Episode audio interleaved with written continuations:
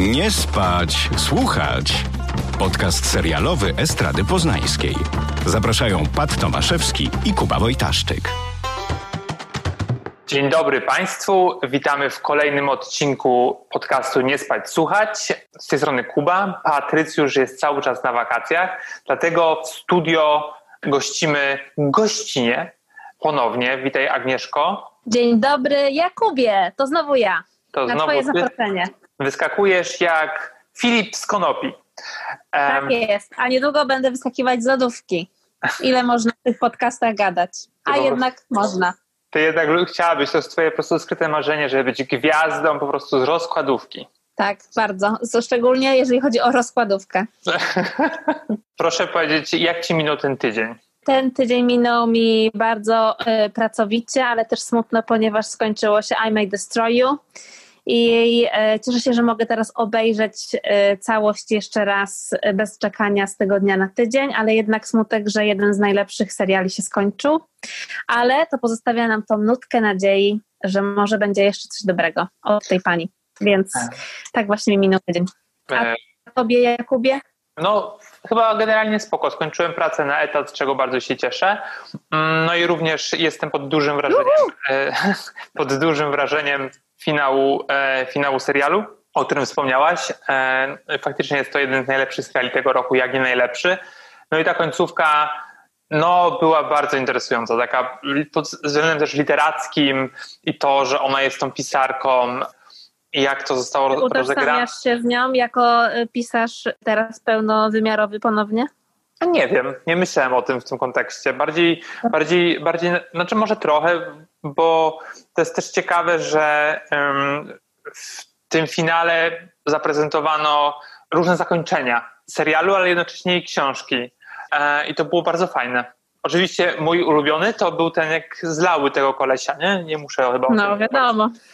bo ja bardzo lubię tą, tą białą laskę, która tam występuje i e, jak się pojawia, to zawsze jest tak miło.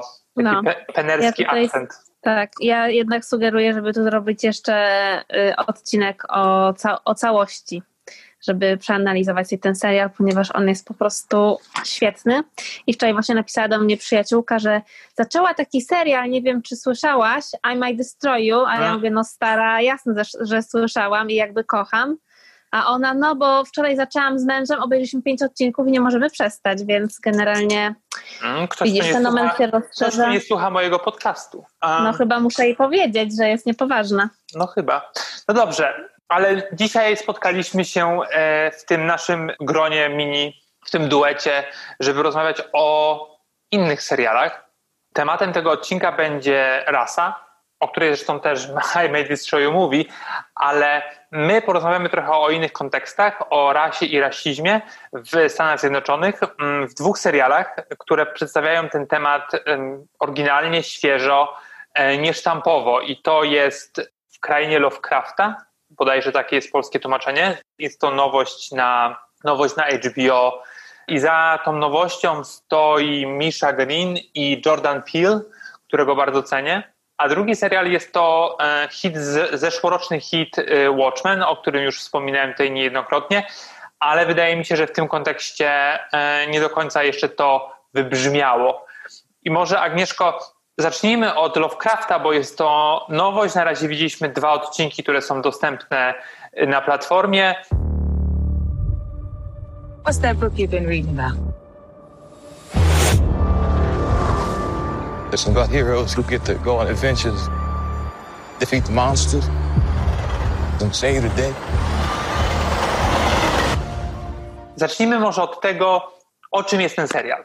Ja jestem e, już fanką po dwóch odcinkach tego serialu i e, też jeżeli mogę tylko uzupełnić, to wydaje nam się, że jakby w tej e, naszym pomysłem na tę rozmowę jest, e, żeby wybrzmiało to, że przerabianie tych historii i tych gatunków takich fantastycznych, gdzie jest bardzo duża niereprezentacja przez bohaterów innych niż biali heteronormatywni, no jest dosyć duża, więc myślę, że trzeba zwrócić uwagę na takie dwie duże produkcje serialowe, jakimi bez, bez wątpienia jest Lovecraft i Watchmen. Dlatego tak sobie z Kubą umyśliliśmy, żeby jednak tutaj trochę na antenie poświęcić temu czasu. Nie wiem, Jakub, zgadzasz się ze mną? Ja się z tobą zawsze zgadzam. No, nie zawsze, bo jednak możemy tutaj w, w, przytoczyć kilka E, nie snasek i konfliktów, ale o tym nie będziemy mówić, to po, możemy zrobić taki antakt po emisji odcinka, po prostu były smaczki. Antakt Jakub i Agnieszka, czyli małe konflikty poza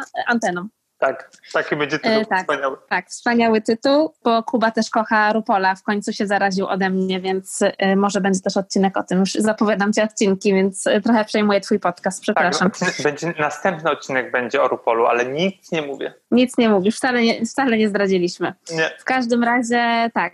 I Pat na pewno się ucieszy, że ta lewacka propaganda wchodzi pod jego nieobecność do podcastu, więc y, tak, bardzo dobrze, ja pochwalam.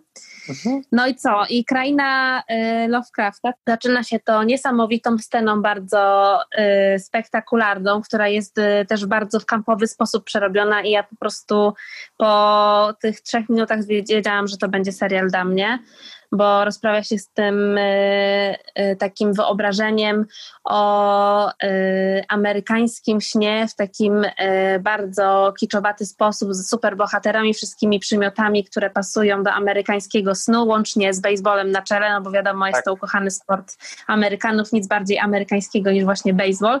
No i okazuje się, że bohaterem tego snu wypełnionego nadprzyrodzonymi mocami, e, super bohaterami jest nikt inny jak czarnoskóry chłopiec i to jest w tym najwspanialsze na świecie, ponieważ jak mówi ten serial już w pierwszych y, minutach, oni kochają opowieści i te opowieści są jak ludzie, których kochamy, ale nie dostrzegamy ich wad.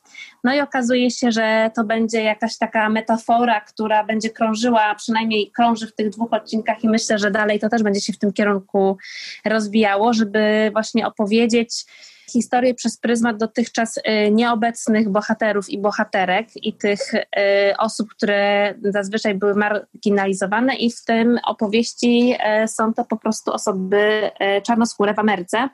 I też jakby to tło historyczne, te czasy, w których rozgrywa się serial, to jest ta Ameryka, w której panuje po wojnie secesyjnej segregacja która dopiero w latach 60. zostaje zniesiona, więc jakby no, można sobie wyobrazić, jak długo to trwało, jakie to było wszystko dojmujące. I te wątki związane z segregacją y, są też taki, y, okraszone takimi trochę inter, y, intertekstualnymi nawiązaniami tutaj do Green Booka też. Mhm. Nie wiem, czy zauważyłeś.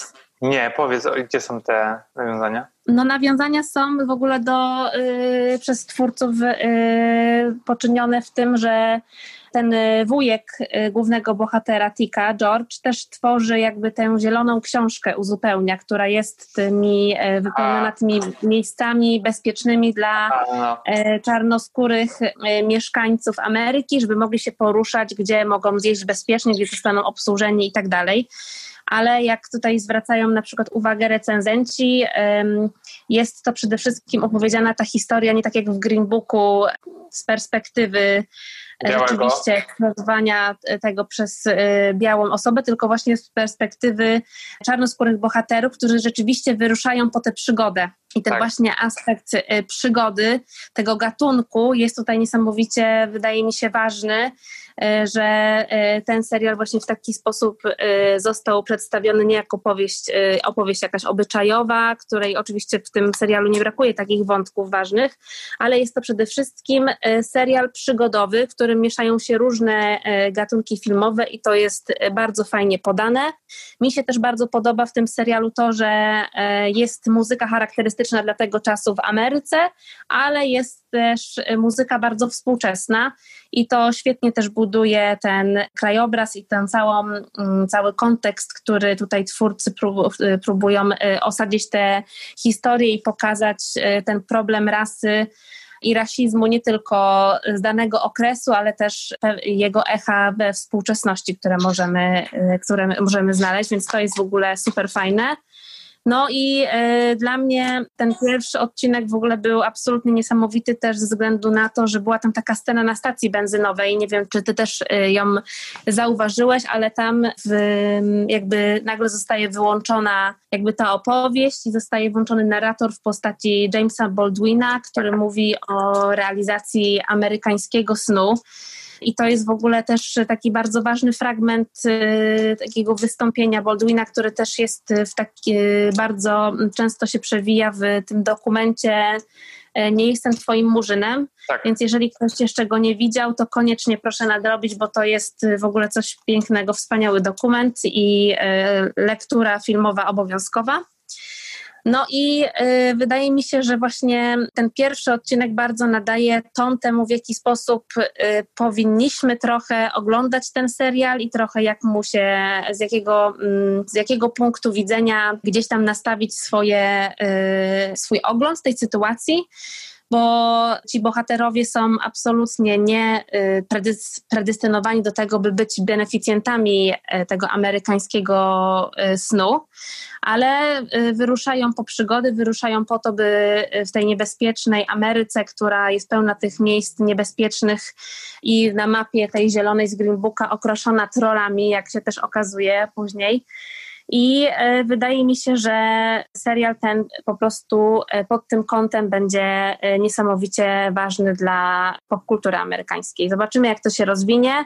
No bo trzeba ja dodać, jestem... bo nakreśliłaś jakby dookoła, w sensie atmosferę serialu, no ale jakby głównym bohaterem jest Tick, którego gra Jonathan Majors i go możemy kojarzyć między innymi z takiego filmu Ostatni Czarny w San Francisco, The Last Black Man in San Francisco, który jest... Jest takim, to piękny film. Tak, i on jest generalnie y, bardzo dobrym aktorem i też grał w ostatnim filmie Spike Lee, po polsku jest chyba Pięciu Braci na Netflixie.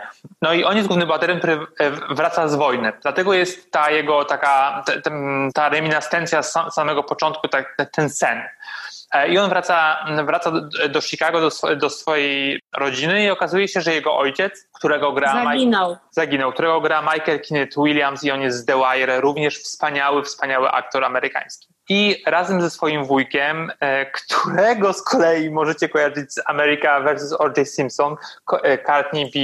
Vance'em, który jest wspaniałym aktorem i z Letty, Jenny Smollett ją gra, wyruszają właśnie na poszukiwanie tego ojca. I tak jak powiedziałaś, jakby ten serial jest po prostu, ten pierwszy odcinek jest taki bajeczny, taki, przynajmniej to Chicago jest tak odwzorowane do najmniejszego szczegółu. Czasami ma się wrażenie, że się ogląda zdjęcia e, Gordona Parksa. Tak to jest pięknie, na, pięknie na, na, narysowane, pięknie sfotografowane. I faktycznie poruszają się, tak jak powiedziałaś, po tej mapie, która ma być teoretycznie bezpieczna dla, bezpieczna dla czarnych Amerykanów. E, no i do końca nie jest. No i w pewnym momencie wkraczamy w taką, w tą taką fazę fantastyczną i jeżeli ktoś się tego nie spodziewa, nie wie co ogląda tak naprawdę, to możemy mieć na początku takie wrażenie, że oglądamy po prostu dramat że po prostu oglądamy e, historię rasizmu w Stanach Zjednoczonych, no i nagle... Ale nagle... to tylko jest, to jest tylko chwilowe złudzenie, tak. bo tam po prostu elementy fantastyczne i potwory pojawiają się dość szybko. Tak, tak, no ale oglądałem z moim I nawet e, to jest wspaniałe, bo sami ci bohaterowie się wydają bardzo zaskoczeni, że przecież jak to oni tak. się pisali na dramat, a nagle skąd są te potwory w lesie? Tak, tak. I to jest w ogóle, wydaje mi się, też e, bardzo fajne takie e, puszczenie oka do do widzów przed e, ekranami, że oni bardzo mieszają te gatunki, też nimi się trochę bawią i trochę tych bohaterów zaskakują, tworząc tą historię, jakby ona działa się tu i teraz. Że miałam takie wrażenie, że oni po prostu, ten serial jest tworzony jakby na żywo. Wiesz o to mi chodzi? No to, to jest tak jakbyś ty mógł decydować. To może być plus i minus. Właśnie bo tak mam też takie wrażenie, że oni się za bardzo nie potrafią zdecydować, w którą stronę chcą iść i dlatego tych wątków e, i tego wszystkiego jest tak dużo, zwłaszcza e, jeżeli wchodzimy na drugi odcinek, no bo generalnie w dużej mierze to jest serial o tym, o niewolnictwie, o niewol... jak wyglądało niewolnictwo i później rasizm na północy Ameryki. Bo zazwyczaj jeżeli mówimy... Raczej segregacja. Segregacja, tak, tak, ale jakby no. też o, chodzi o to, że jakby o historię niewolnictwa, w sensie przed wojną secesyjną, jakby rzadko się mówi o właśnie o niewolnictwie na północy, który też doprowadziło do tej segregacji później oczywiście. No bo zazwyczaj jest tak, jak się przedstawia wojnę secesyjną, no to południe jest to takie zahukane złe, które chce te swoje plantacje zachować, a północ jest bardziej taka, no jakby pro i Postępowa. postępowa. No a okazuje się, że to do końca nie jest. No i są takie miasta, które, w których po zachodzie słońca jest bardzo niebezpieczne na przykład. No i Tak, e, to też się przewija, to miasto zachodzącego słońca, tak, które może ich spotkać bardzo, mogą spotkać ich bardzo złe rzeczy, tak, tych jeżeli, bohaterów. tak, jeżeli się nie ukryją, nie, nie wyjadą, e, nie wyjadą z niego, to biali ich po prostu zatłuką. No i okazuje się, że w nocy wychodzą tam potwory, które no można rozumieć wszelako. Ja to czytam jako po prostu jakąś taką, wiesz, ukrytą, po prostu nawet nie ukrytą, ale jakby taki podskórny rasizm, który po prostu jest w tej Ameryce i nie można go po prostu wyplenić i cały czas jest obecny jakby, nie? Nawet teraz Mhm. w XXI wieku. I on po prostu pożera tych czarnych, ale nie tylko czarnych, bo też, bo te potwory po prostu zadają wszystkich na swojej drodze. Biali też e, zostają zabici i zmieniają się w te potwory. To są jakby takie stwory wampirze po prostu, powiedzmy, czy to, to jakby no, są takie no, dziwne są jakby. To nie są wampiry, no ale jakby zamieniają innych białych e, w tych rasistów. No i to jest pierwszy odcinek. Pierwszy odcinek jest dla mnie bardzo, bardzo fajny i zwłaszcza tak jak powiedziałaś, wspomniałaś o tym Baldwinie i ten jego monolog, który powstał tak naprawdę wiele lat później niż jest fabuła Tak, serialu. dokładnie. To jest świetnym nawiązaniem. Tak samo w drugiej części pojawia się w ogóle druga część, drugi odcinek to jest e, zatytułowany jest White is on the Moon i to jest mm, również tytuł utworu Gilla Scotta Herona, e, takiego twórcy e, czarnoskórego z Ameryki i opowiada o tym, że jest lądowanie na Księżycu białych, a e, jakby czarni głodują, nie mają pieniędzy, nie mają perspektyw i są po prostu poniewierani, jakby e, Ameryka się nimi nie interesuje. I to również pojawia się, pojawia się w drugim odcinku w momencie, kiedy e, nasz główny bohater, czyli Tik, ma otworzyć wrota do wiecznego życia dla, Edenu. do Edenu dla, dla tak naprawdę bardzo aryjsko wyglądających, aryjsko wyglądających Bardzo? rodzinie. Bardzo, bardzo. Tacy po prostu, jak, jak, jak, jak z tego, z, e, od Hitlera. Po prostu sztandarowi. Tak, właśnie, oni przyszli, oni przyszli po prostu wyjęci z trzeciej Rzeszy, wypisz, wymaluj. Tak, okropny. I, no, no i bo się okazuje, że jakby mm, ojciec tego Tika jest więziony w miasteczku obok posiadłości takiego właśnie potentata e, niegdysiejszego bogatego człowieka, który tak naprawdę e, no, również miał niewolników i przewoził ich z punktu A do punktu B.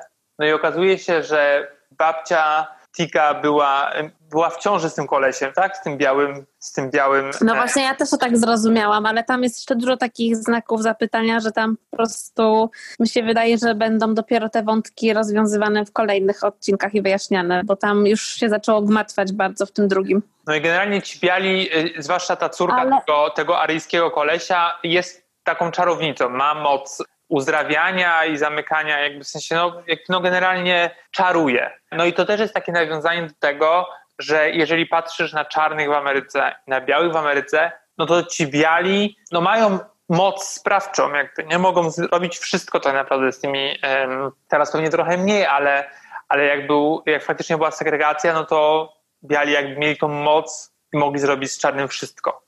I ja to tak to odczytuję. Jakby wiele jest takich tych sygnałów właśnie to su- sugerujących e, jakby w tej produkcji. Tak jest. I też e, fajny był ten wątek, kiedy ten e, ojciec tego Tika wy, wydostaje się z tej twierdzy, w której jest więziony i w tym samym czasie oni też, e, ta cała e, ekipa wujka, syna i tej przyjaciółki znajduje go i on mówi, że w ogóle o co wam chodzi? Ja sa, sam się chciałem uratować, że w ogóle wy mi tu tylko przeszkadzacie. Mhm. I to jest też w ogóle fajnie rozbrajający w ogóle ten patetyczną scenę ratunku y, wątek, który jest y, jakby kolejnym takim rozdzieraniem tej gatunkowej opowieści, które akurat wydaje mi się, że jest bardzo y, na plus w tym wszystkim, bo też jest takim trochę własnym opowiadaniem tego wszystkiego, wzoru, wzorując się na gatunku i korzystając z niego, ale rozwijając go na swoich własnych zasadach, więc mi się to podoba.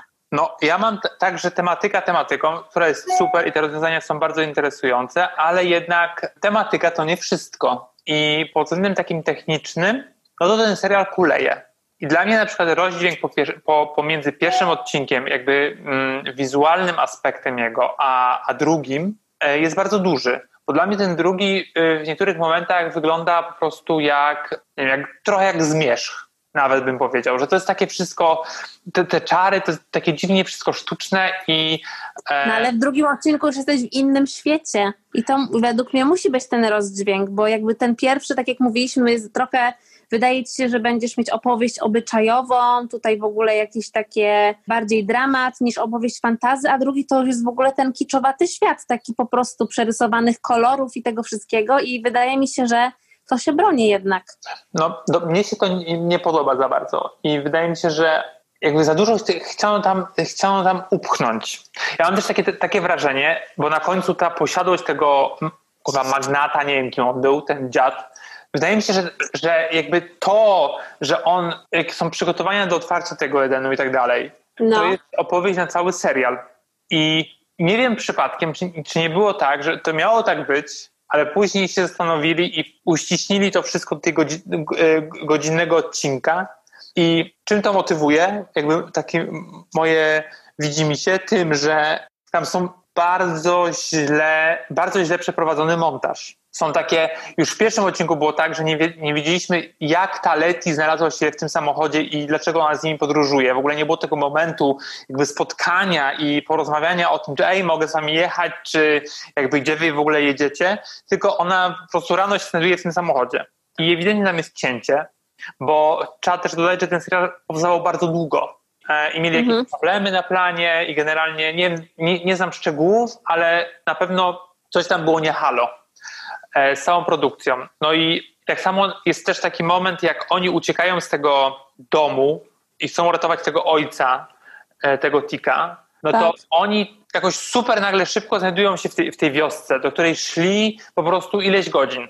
I też czytałem, i to, znaczy to, to, to już nie jest jakby moja obserwacja, e, tylko krytyków amerykańskich, że ten świat w dialogach jest bardzo dostosowany do nie, nie, nieobeznanego widza. To znaczy, te dialogi są bardzo okrągłe i jakby wyjaśnia się, wyjaśnia się wiele rzeczy. Na przykład wiele postaci czarnych używa słowa na N, a wedle jednego krytyka, czy bodajże krytyczki, było tak, że jakby mowa mm, tamtego okresu, y, czarni mówili o sobie my, a biali to byli oni. A tutaj jest takie bardziej, żeby mhm.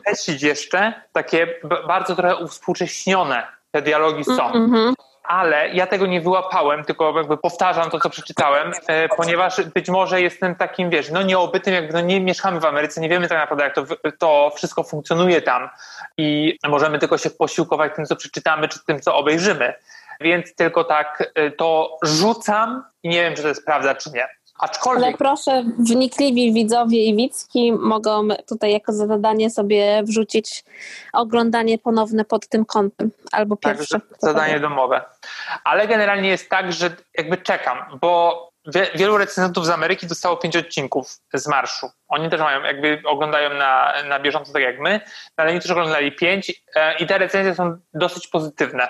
I te nawiązania są też bardzo ciekawe. Jakby to, że w każdym odcinku pojawia się takie nawiązanie właśnie do konkretnego okresu, jak właśnie był ten Baldwin, jak był ten, ten wiersz White is on the Moon, że tak. to takie, taka, nie wiem, paralela, czy jak to nazwać, która ciągnie się przez całą historię Stanów Zjednoczonych i jakby związany z tym rasizm jest, wiesz, jakby obecny do dzisiaj. I to jest świetne, nie? Tak. Że jakby, w sensie świetne i nieświetne, no bo jakby tam się mało co zmienia pod względem takim jakby postrzegania czarnych przez białych.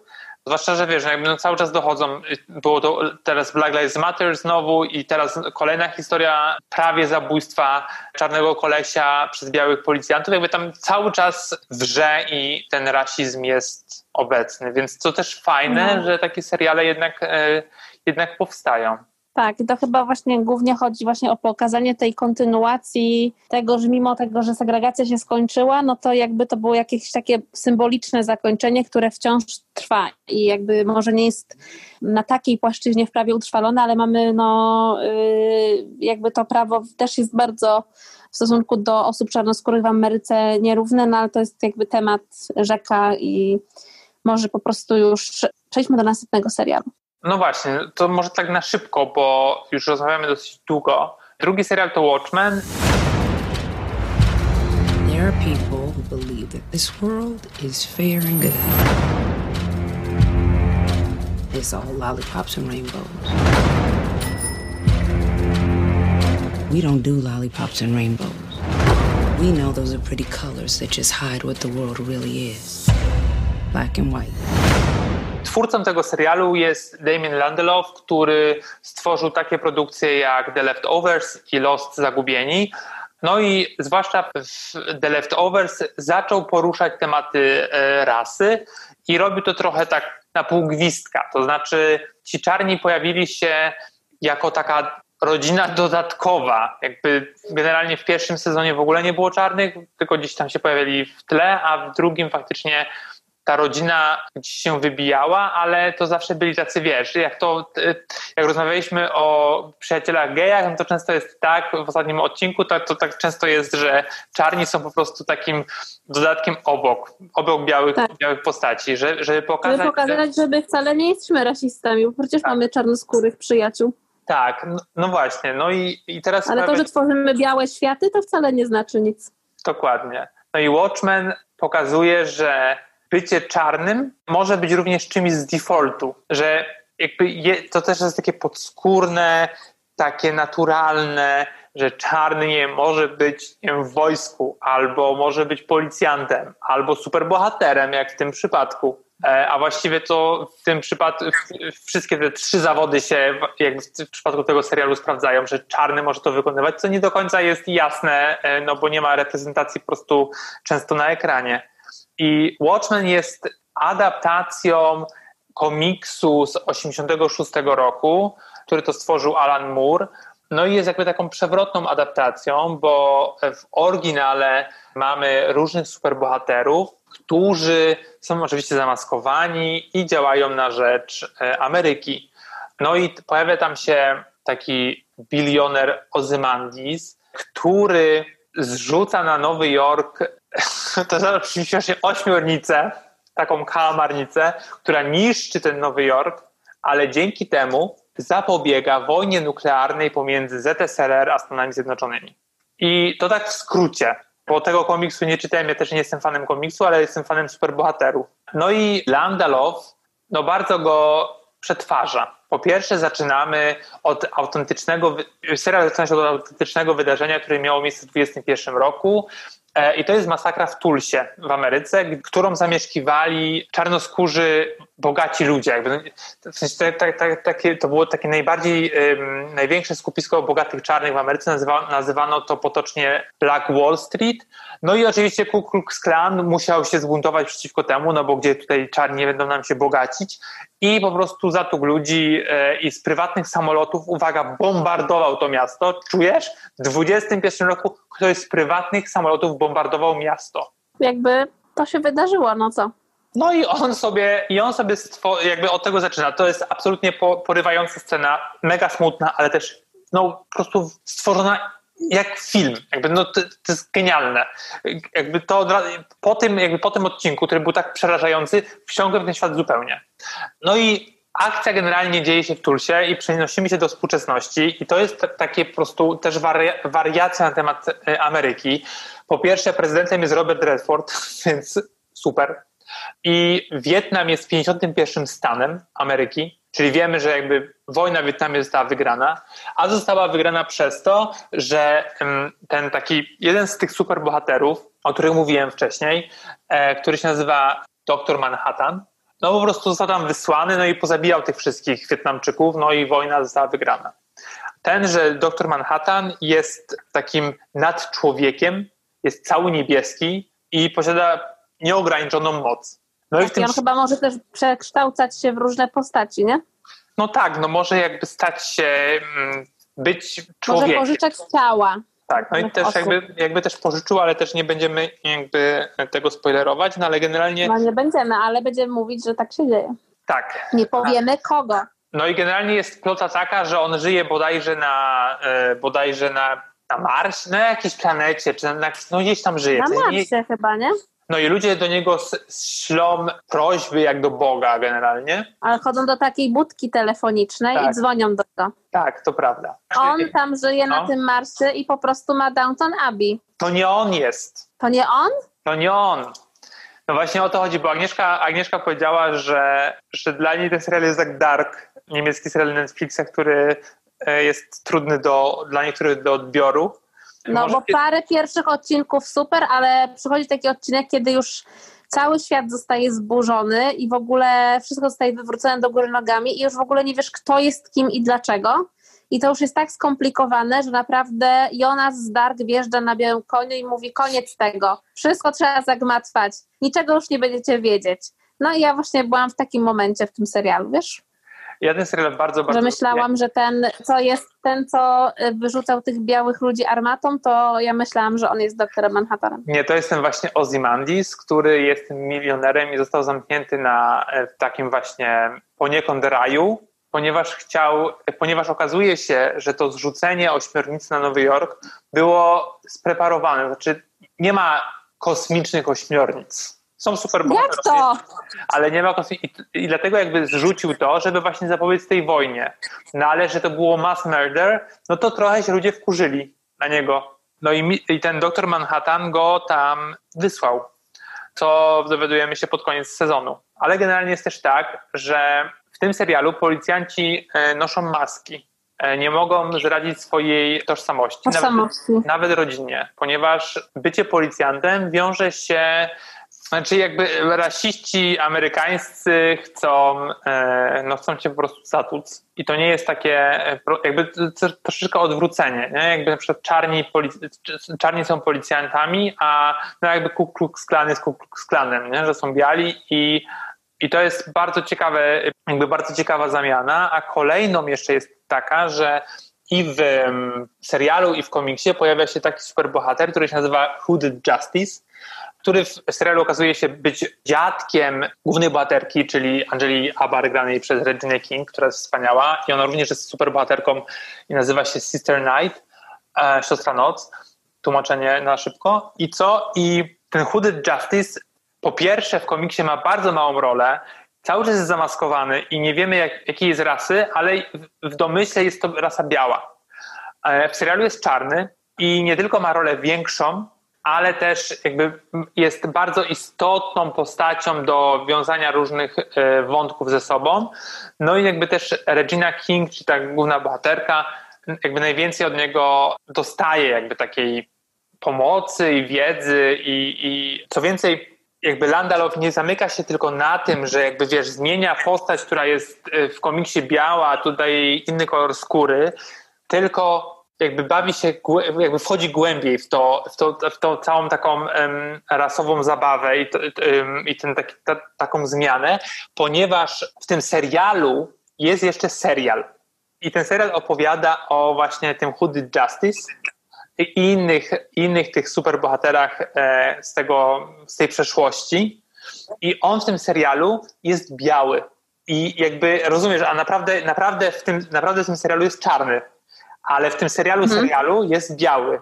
Jakby chodzi o to, że nikt nie wie, jaki on, jaki on ma kolor skóry, więc też jakby ten default jest znowu biały, no bo jakby ta, tak najczęściej biali patrzą na świat, że myślimy, że po prostu biała rasa jest tą taką, no rozumiesz, taką naj, najważniejszą jakby, wiesz o co mi chodzi, że jak myślimy o, czytasz książkę, no to od razu... No, że jest neutralna, że to jest po prostu basic. no właśnie, no właśnie. No i tak właśnie jest, nie wiem czy dobrze to wytłumaczyłem, nie wiem czy mnie rozumiesz, gdzie ta, jakby ten taki switch Landalofa, na czym on polega, jak on to świetnie, Ja nadal czuję, że Jonas galopuje tutaj. świetnie wymyślił. Chodzi o to, znaczy już nie będę tego powtarzać, ale generalnie jest tak, że jakby te wszystkie postaci, które, które z defaultu są zazwyczaj białe, tutaj zmieniają po prostu, e, nie tylko zmieniają kolor skóry, ale właśnie jakby, no dziś jest to głębiej, głębiej wrzucone. Tak samo jak Manhattan przyjmuje postać człowieka, to przyjmuje kolor skóry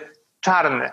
Oczywiście jest to zmotywowane tam innymi jeszcze, e, innymi tam pobudkami, ale tak naprawdę przez to, że on jest niebieski, to nie wiemy jaki, jaki on jest rasy. I tak naprawdę, że on przyjmuje kolor czarny skóry, no to jakby też jest je- je- jakiś znak na przykład tego wszystkiego. A, Jest to symptomatyczne. no i generalnie ja ten serial bardzo, bardzo lubię, ponieważ to się rzadko zdarza, że serial o superbohaterach, tak samo jak, tak samo jak e, Lovecraft, rzadko się zdarza, że takie seriale w ogóle podejmują taki temat i, i tak jak powiedziałaś na początku, że ci bohaterowie mogą być po prostu czarni, jakby nie, że wiesz, że dostajemy po prostu grupę białych kolesi, białych lasek, którzy tam sobie biegają, a czarny to najwyżej może być ich kolegą nerdem, albo nie wiem, taksówkarzem.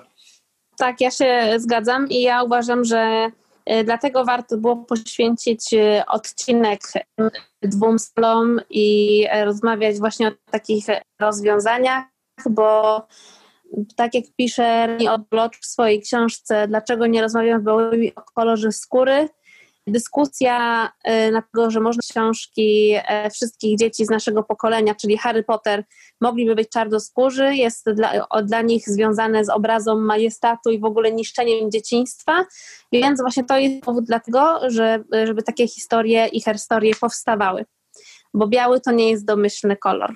Koniec. Dokładnie tak. Bardzo piękna e, konkluzja na zakończenie naszej rozmowy. I teraz jeszcze może na koniec, bardzo szybko przejdźmy do działu. Polecamy.